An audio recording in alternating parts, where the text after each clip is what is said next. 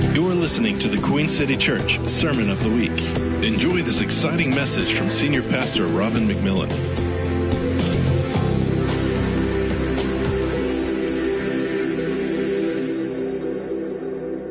If you would, extend a charismatic hand towards my dad here. I'm charismatic too. I know, I love it. I love being charismatic. It's exciting. Extend a hand. Lord Jesus, we love you. We love that we have your words here to learn from and to grow from. We ask that you would set those words on fire again this morning and that all of your heart uh, would come forth through the message, uh, through my dad's voice here, and through um, everything you've put within him. In Jesus' name, amen. Amen. Thank you. I feel like thanking everyone for being here this morning. Thanks for coming. You could be anywhere, but you're here. And I'm glad. So good to see you. I would ask how you're all doing, but you won't answer. So I'll, because I know John Mark did a minute ago, nobody answered. So I'm, I don't think I'm, he did a good job asking that question too. So, oh, thank you. Thank you. I'm glad you are. That's right. Stand up. I want everybody to see an example of a man doing great. Please stand up there. Come on, let's give it up. Wow, we're studying the Gospel of uh, John. Andy did a great job last week with his unorthodox communion, which was a great application of Jesus saying, I am the bread. I thought that was uh, a, great, a great time the week before John Mark.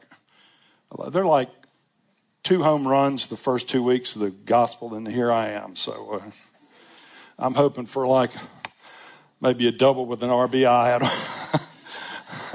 That's a run batted in for you soccer people. Uh, I'm just thinking about telling jokes the rest of the morning, but I don't have any. So, oh, that was one, right? I'm on a roll. Okay. Well, when you look at the Gospel of John, and um, John Mark mentioned this uh, the first week, which was two weeks ago, that the very beginning of um, chapter one is in many ways parallel to Genesis chapter one. Uh, uh, uh, if you'll see this on the screen, let's read that together. In the beginning was the Word, and the Word was with God, and the Word was God. He was in the beginning with God We'll go on. And the Word became flesh and dwelt among us, and we beheld his glory, the glory as of the only begotten of the Father, full of grace and truth. No one has seen God at any time.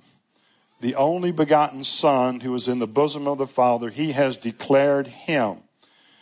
And I think the verse there, no one has seen God at any time, what they're alluding to is that no one has seen the most profound, deep, penetrating vision of God, but we find out, except for the Lord Jesus, who is uh, an exact image. So you find multiple places in the Old Testament where Moses spoke face to face and different things happen, but it's talking about actually, if God revealed himself in our present condition, it would probably destroy us because it's such, I mean, you just see some of the things that happen in the scripture.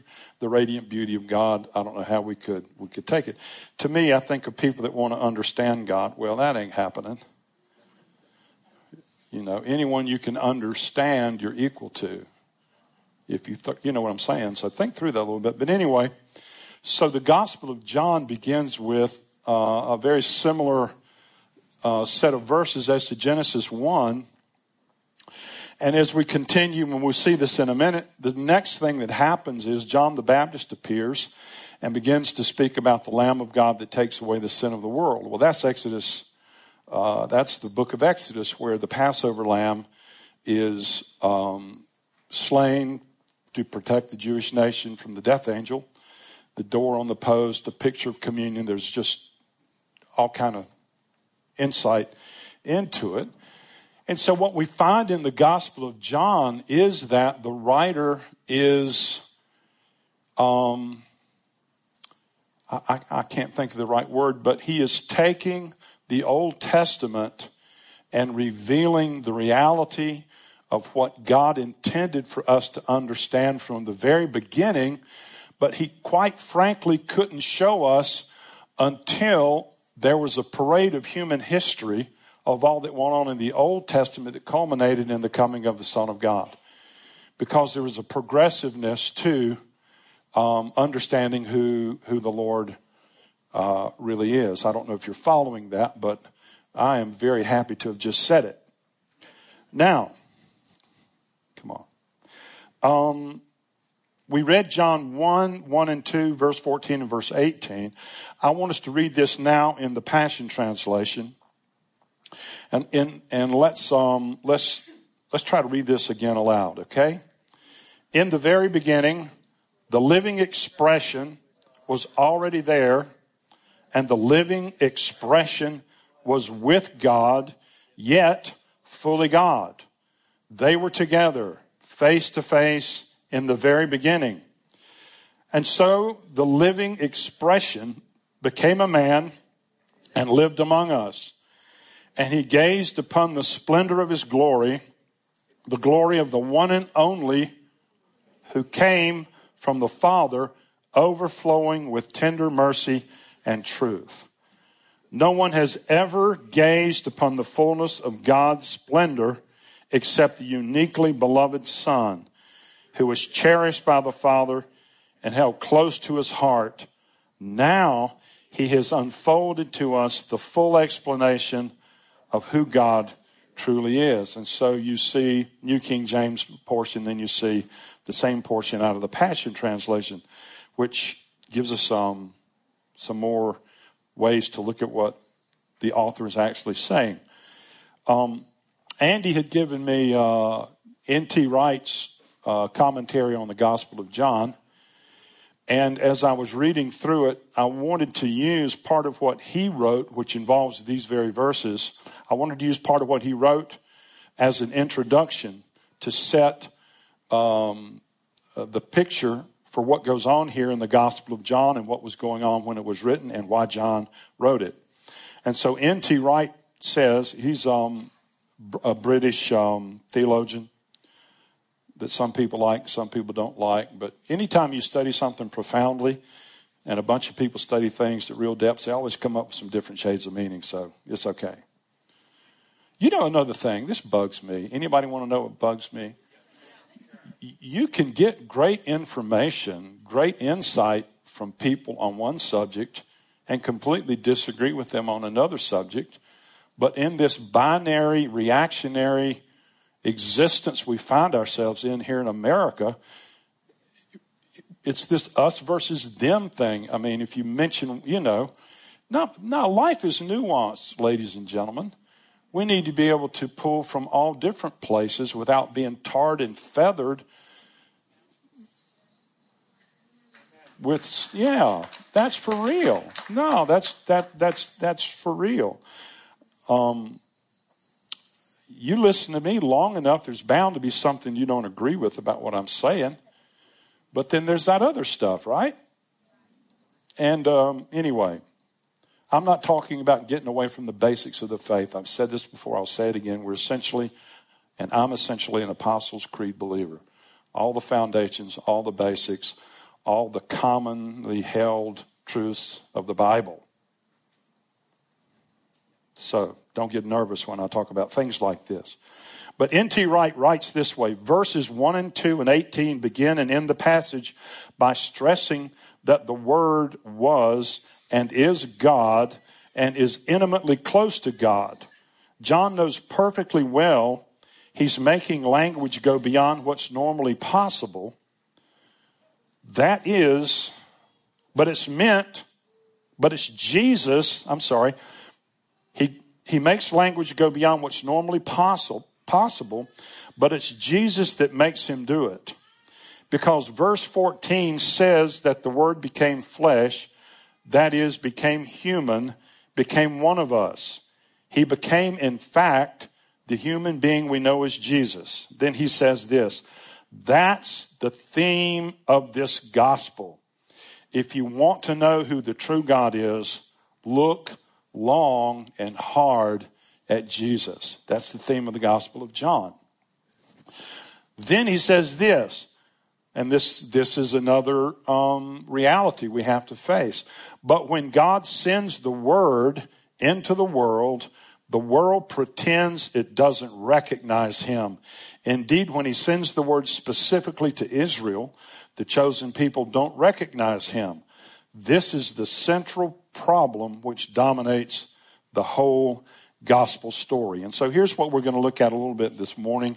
And I have um, five of Jesus' purposes for being, for coming. I don't know if I'll be able to get to all of them, but uh,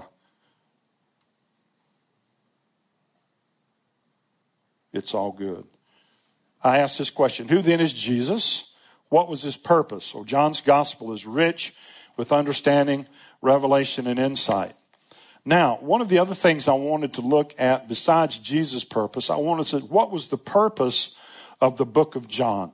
Here's the purpose of the entire book of John so that you might believe. So that you might believe. Um, in our generation, and when I mean our generation, I mean of all ages, cynicism has been held in high regard and high esteem. Doubting has become equated with what it is to be spiritual, so called.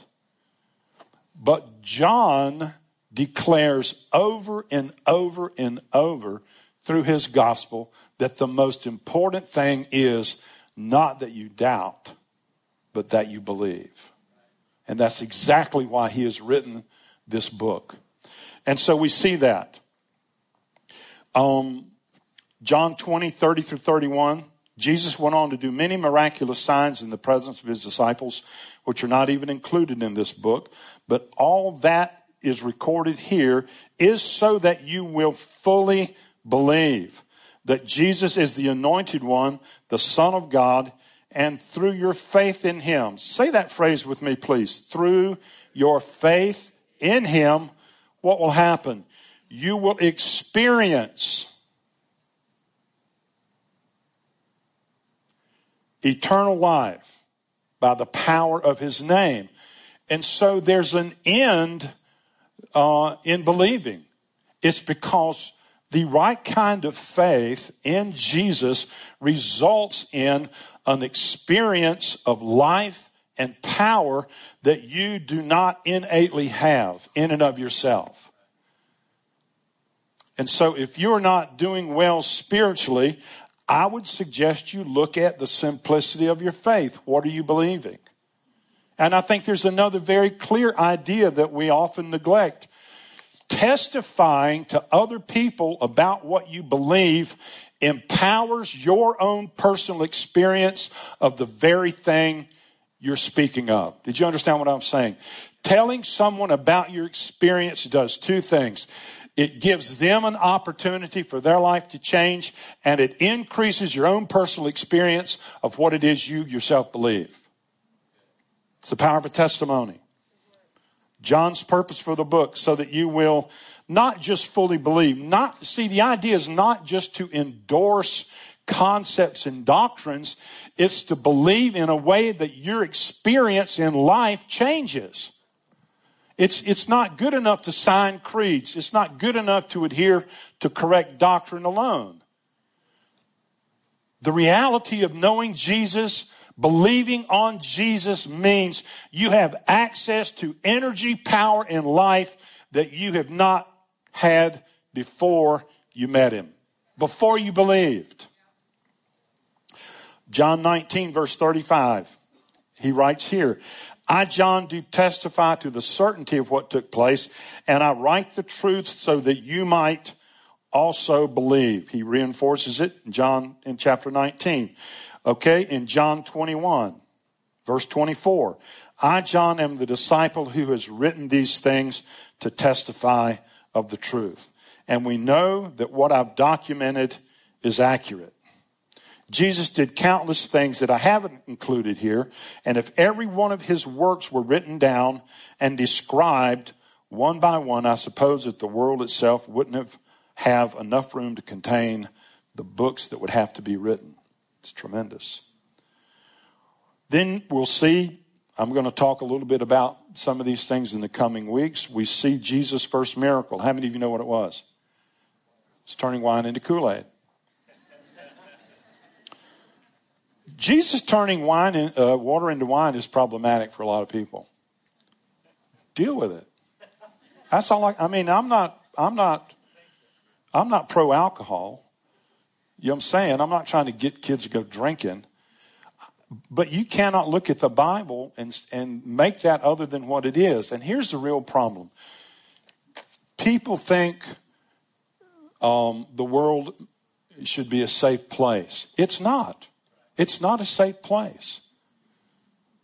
Your choices are so important.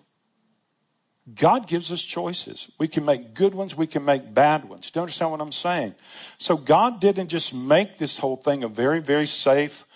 Uh, you know, when you, when you were born, you, you weren't born with a football helmet and and uh, you know uh, SWAT team gear. You came out buck naked and you just have to figure out what it is to live in this world, right? That's called reality. You get, you got to face up to that. Life is difficult. You can get in a mess. You can damage yourself, perhaps even irreparably, if you're not paying attention. Everybody with that? But Jesus turns water into wine. It's symbolic of the power Jesus has to make something very common into something very lively and joy filled. And the crazy thing was, if you look at this, he turned after everyone in the wedding had already had enough to drink, he made a hundred between 120 and 150 gallons of wine. Does that make any sense? Well, it makes sense because in the chapter before, Jesus told Nicodemus, You're going to see that heaven's open. Nicodemus, Nathaniel, Nicodemus was over there, but he didn't say that. Nicodemus said to Nathaniel, You shall see heaven open Nathaniel was from Cana of Galilee. Jesus goes immediately to Cana of Galilee, turns all that water into wine. It, and here's, here's the idea heaven has got way more than we need. Heaven's got way more than we need. And in the coming weeks, we're going to begin to investigate what it means to be born again means that you have all you need to access heaven, see your life change, and get answers from God in, in very important needs for your life. And it's not absolute, it's relational. We'll look at all that. All right. Jesus' first miracle was turning water into wine. Verse John 2 verse 11. This miracle in Canaan was the Cana was the first of the many extraordinary miracles Jesus performed in Galilee. This was a sign revealing his glory and here was the result. And his disciples believed in him. And then John the Baptist. Right after you have that prologue in the Gospel of John, the first character to appear or emerge is John the Baptist. And we read about John the Baptist here, chapter 1, verses 6 and 7. Then suddenly a man appeared who was sent from God, a messenger named John. For he came to be a witness, to point the way to the light of life, and to help everyone believe. So we find out over and over and over this theme throughout the Gospel of John. Now, does everybody have doubts? Yes. What do you do with your doubts? Well, tricky. Doubt your doubts, believe your beliefs, blah, blah, blah. Who knows? No, you need to know the Lord. You need to, you need to develop a relationship with Jesus, right? It's so important. Um, Remember, according to John, it's through your faith in him you will experience eternal life by the power of his name. So, that's why the Gospel of John was written to enable us to believe in Jesus. Purpose number one, though, Jesus came to take away sin.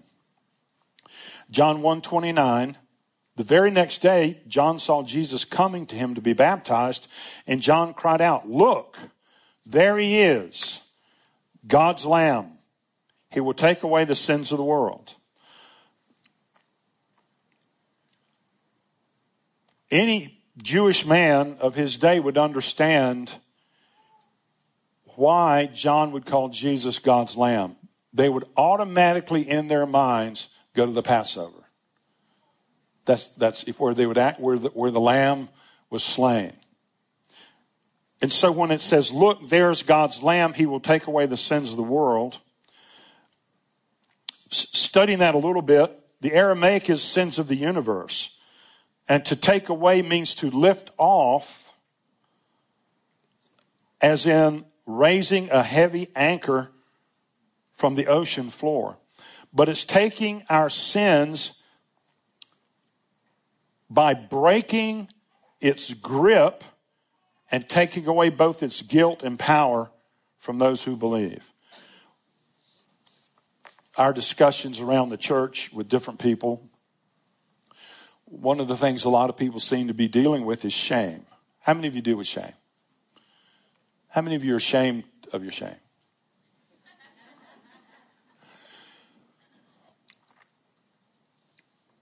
A number of years ago, I, uh, I read this verse uh, where Jesus said, Depart from me, you workers of iniquity, for I never knew you. And I always thought he was saying, Depart from me, you workers of iniquity, for I, I never knew. No, for you didn't know me, because to know the Lord's eternal life. But he said, No, depart from me because I never knew you. And I thought, Well, wait a minute. As I thought about that, I read from another preacher, and he was saying, What if, what if, what if God only knows about us what we intentionally tell him? How much would he know us? And our minds immediately go to, well, he knows everything. Well, that means exactly nothing practically speaking. Do you know what I'm saying? That's just another concept. But what if he knew nothing about you except what you intentionally sat down and told him? And so I decided I'm going to do that. So I sat down. I'm never going to get through all this stuff, Jesus. You know it, don't you? That's not going to happen.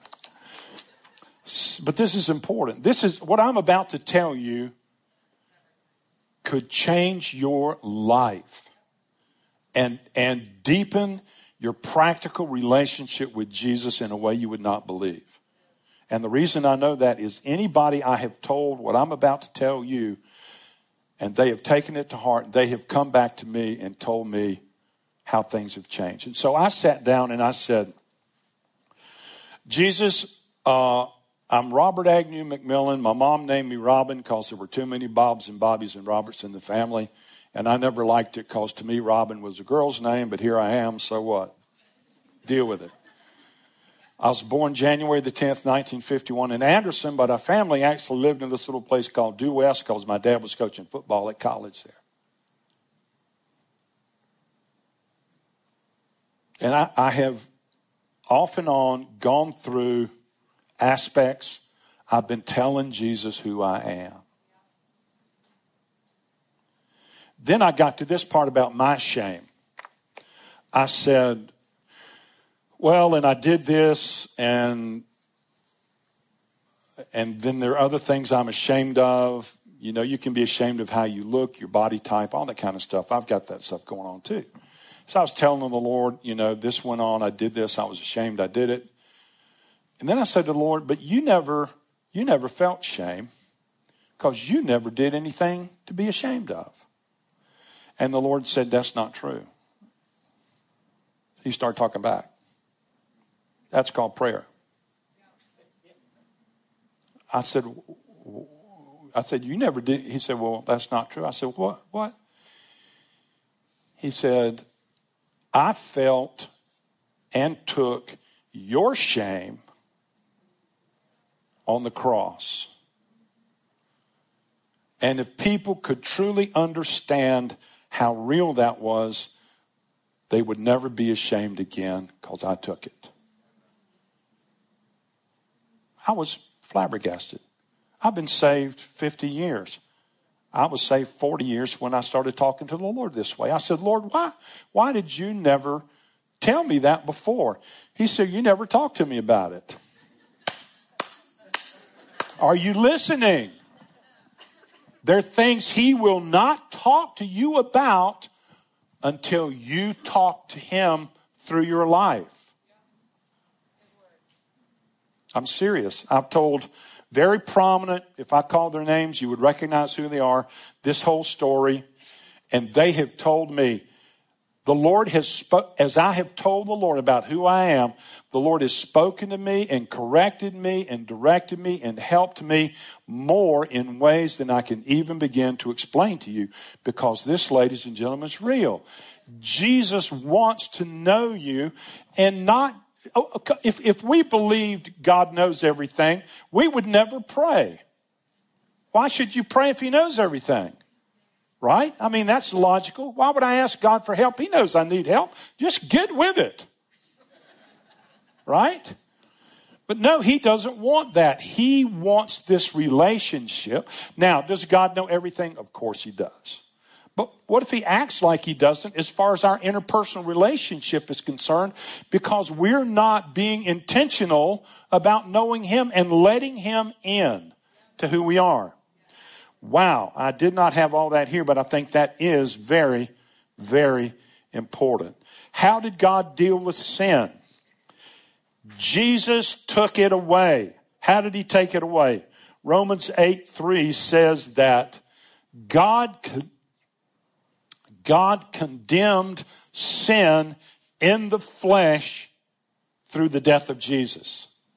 That's what God did with your sin he gave it to Jesus. Another Bible verse says, um, For the one who did not know sin became sin for us. See, that's the gospel. See, here's the great concept. Here's the great reality. Your sin problem is dealt with, but it doesn't, it doesn't, you don't benefit from it until you have a faith transaction. Else everybody in the world would already be saved. There'd be no need to preach the gospel. This would be a completely kind of reality. But it's not. We have everything we need available, but that does not mean we can experience it until we exercise faith. When we take to heart the truth of the gospel, when we apply the truths of the gospel to our lives, we begin to reap eternal, uh, eternal life, the Bible says. Purpose number two I got 11 minutes. Everybody breathe deeply. Everybody, I'm not going to ask you. I'm going to ask everybody, okay? Doesn't matter. Turn to somebody and ask them if they're all right. And if they say something negative, I don't want to know about it. But Jesus came to deal with sin because we were powerless to overcome it. Purpose number two Jesus came to reveal what God is like. John 1 17 and 18. Moses gave us the law, but Jesus, the anointed one, unveils truth wrapped in tender mercy. The King James says, but grace and truth came by Christ Jesus. The Passion Translation Moses gave us the law, but Jesus, the anointed one, unveils truth wrapped in tender mercy. No one has ever gazed upon the fullness of God's splendor except the uniquely beloved Son, who was cherished by the Father and held close to his heart. Now he has unfolded to us the full explanation of who God truly is. Verse 18 we read earlier. He's unfolded to us the full explanation of who God truly is, it says. Or he has led the way into the knowledge of God, or he's explained him. In Hebrews chapter 1, it talks about do you know English is not God's first language? Everybody aware of that? Do you know what God's first language is?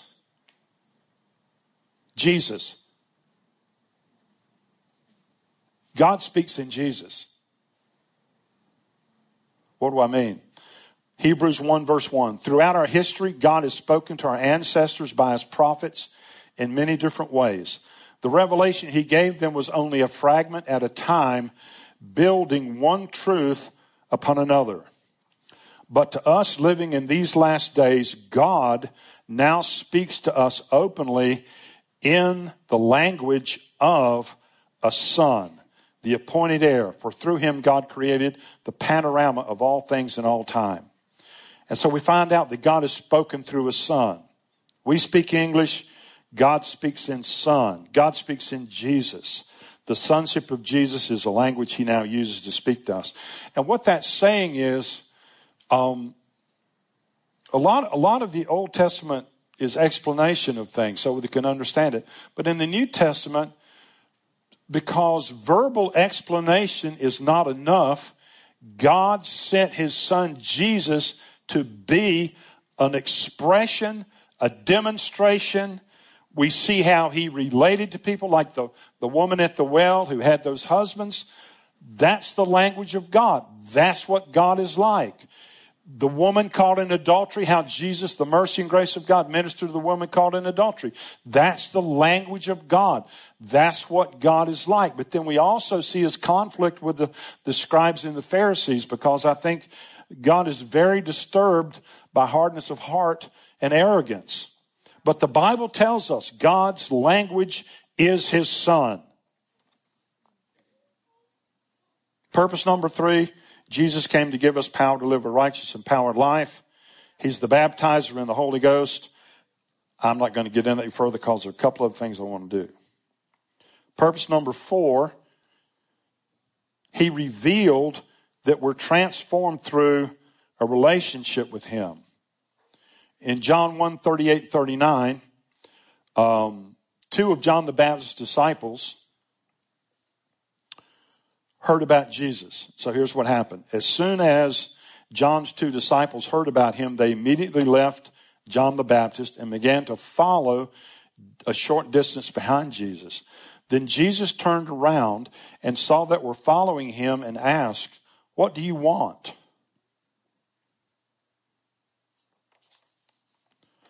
Do you know the first question in the entire Bible God asked anybody was, Adam, where are you? Do you remember that after Adam and Eve fell? Adam, where are you? Now, I can't imagine God makes one man and he loses track of him personally. Adam, doggone it, he was here a minute ago. Put the man down and off he runs, takes that woman. What are you going to do? No, who, who didn't know where they were? Adam. He had no idea where he was after the fall. Well, here we find the very first question Jesus asked What do you want? They responded, Where are you staying? Jesus answered, Come and discover for yourselves. Let's say that together. Come and discover for yourselves. So they went with him saw where he was staying, and since it was late in the afternoon, they spent the rest of the day with Jesus. So here's Jesus' first recorded question What do you want? Let's say that together. No, let's say, What do I want? What do I want? Jesus was intentional.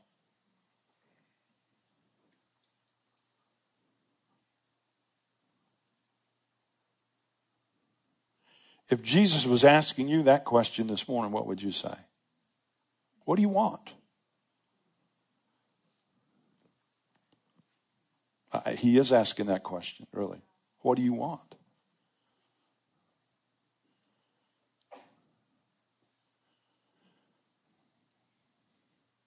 Years ago, I was trying to find a woman that would marry me. I was having a very difficult time. My poor wife. No, really, I, was, I looked pretty good way way back in the day. But uh, so the Lord asked me one day, he said, What do you want? I said, Well, you know, you, that don't work, ladies and gentlemen. No, see, you, there's what you say you want, and then there's what you want.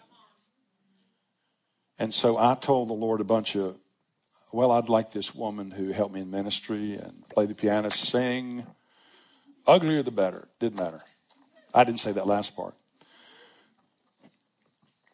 And the Lord left without helping me. And I could feel that he was not happy with my response. You ever been talking to the Lord and realized he didn't like what you said? And I said, Oh my. And so then he came back and he said, Really, Robin, what, what do you really, really want? And I said, Oh, that.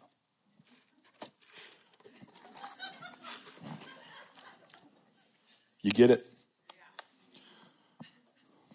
It, it was, uh, th- there was a sexual aspect to it.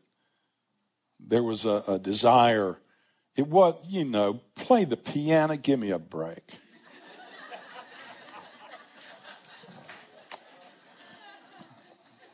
So I married this good looking redhead that cannot play the piano. But the problem was, until I could tell him what I really wanted, I was stuck. I was stuck. And I could give him the what's that what's that phrase BS? Doesn't that mean something?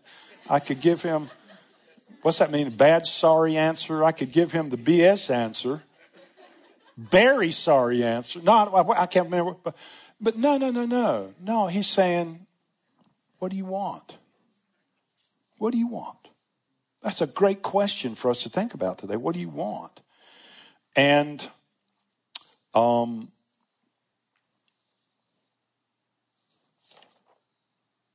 I need to find this because uh, I've lost my way through this myriad. Oh, here we go. What do you want? Well, they said to him, we, we want, and this is weird. They wanted to know where he lived. But really, what they were saying is, who are, we want to know who you are. We want to know what makes you you. We want to come, come and see. And here's what Jesus said. And this is what he says to every single one of us. And if we don't respond, our, our, our Christian life will be diminished. He said, Come and discover for yourselves.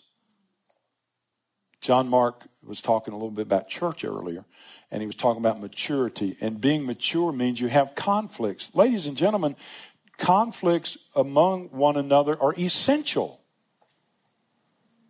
because you find out about your rotten part you've stuck in a corner and you find out how difficult it is to grow up and be a legitimate, full orbed, uh, the Bible calls them humans, human, through that kind, those kind of relationships, you will never be all you were called to be unless you come and discover in relationship with Jesus and his people. And that's not a plug for this church. I'm just telling you the truth actually one of the great um, uh, great patriarchs of the church in the early first second century i can't remember he used to say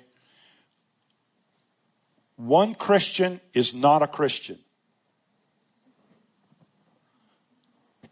Anybody can be a good christian by themselves in your mind. Go find out what you're like but we need to come. We need to discover for ourselves.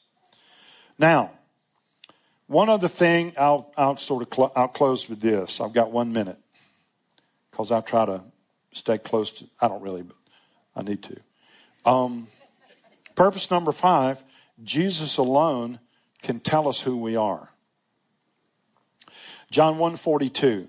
Then Andrew brought Simon to meet him. When Jesus gazed upon Andrew's brother, he said to him, you're Simon, your father's name is John, but from now on, you will be called Cephas, which means Peter, the rock.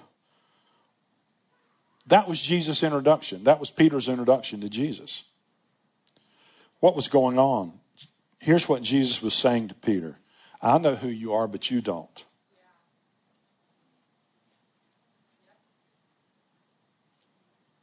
I know who you are, but you don't. Years ago, the Lord said, Go into your concordance and see how many times you find the name Peter in red letters, which means Jesus said it. How many times? It, it, appears 191 times in the four Gospels. How many times do you think Jesus said Peter? Guess. So uh, 50, 20, 35. What would you get? What would you guess? What would you guess? Come on. One. No, you're looking at it like a trick question, which it is.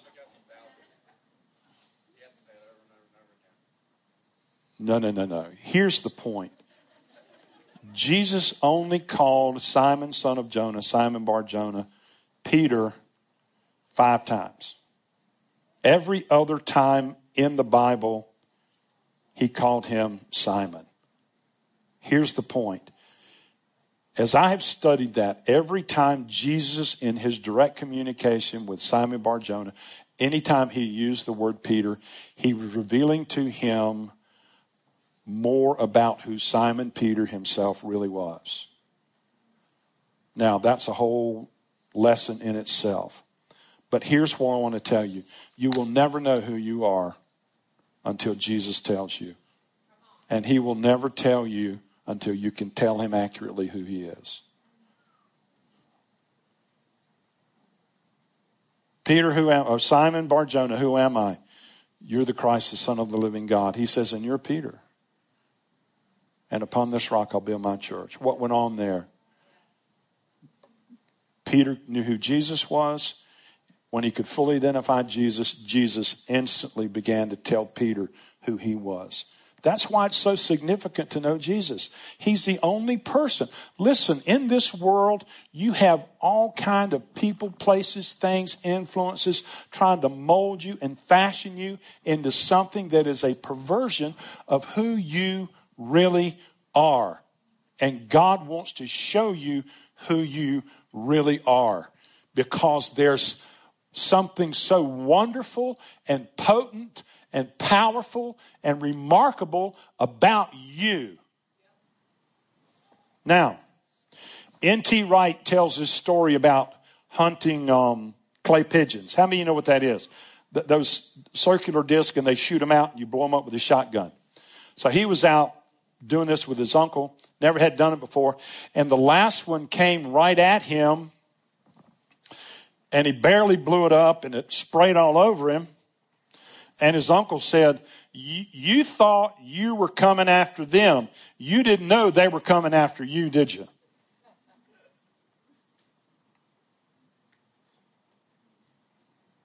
N.T. Wright knew he was going after the clay pigeons, but didn't know one of them was coming after him.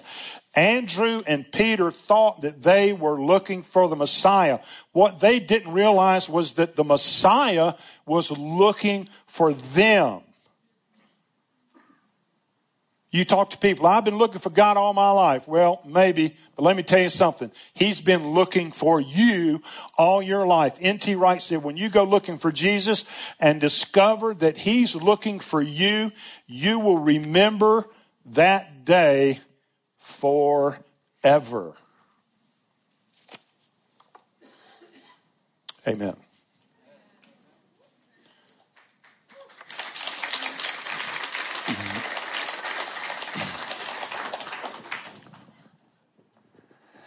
Amen. I was just thinking through the message here that you know identity is uh, is a bit of a vacuum. Is that how you say it? It's a vacuum, meaning um, it's never not there. It's never not there. It's something you have whether you like it or not. And if we're not um, discovering who we are in the Lord, um, we will discover it in other ways, right?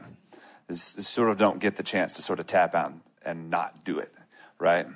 And and um, you know the whole world is trying to tell us who we are, you know, um, to sell things to us, to uh, for, for all kinds of reasons, you know. And I just think it's so important to take time, uh, maybe even in silence, to let the Lord speak into who we are.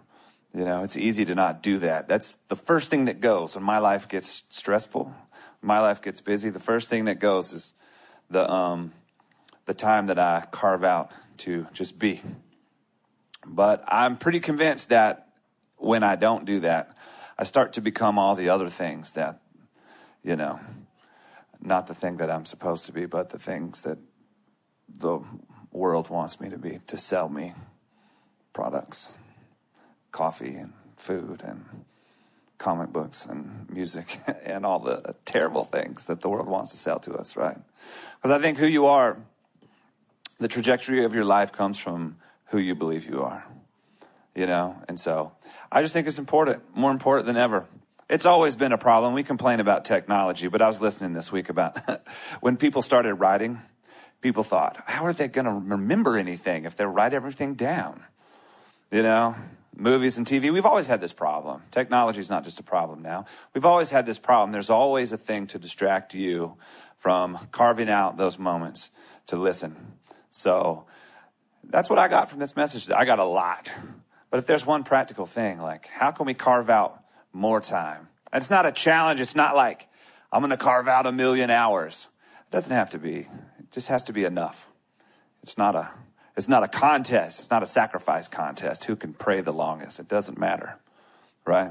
I think what does matter is that we are taking time to find out who we are in the Lord on a regular basis. So, amazing message, Dad. I love that. You've been listening to the Queen City Church Sermon of the Week. For more information on this message and other resources, visit queencity.church.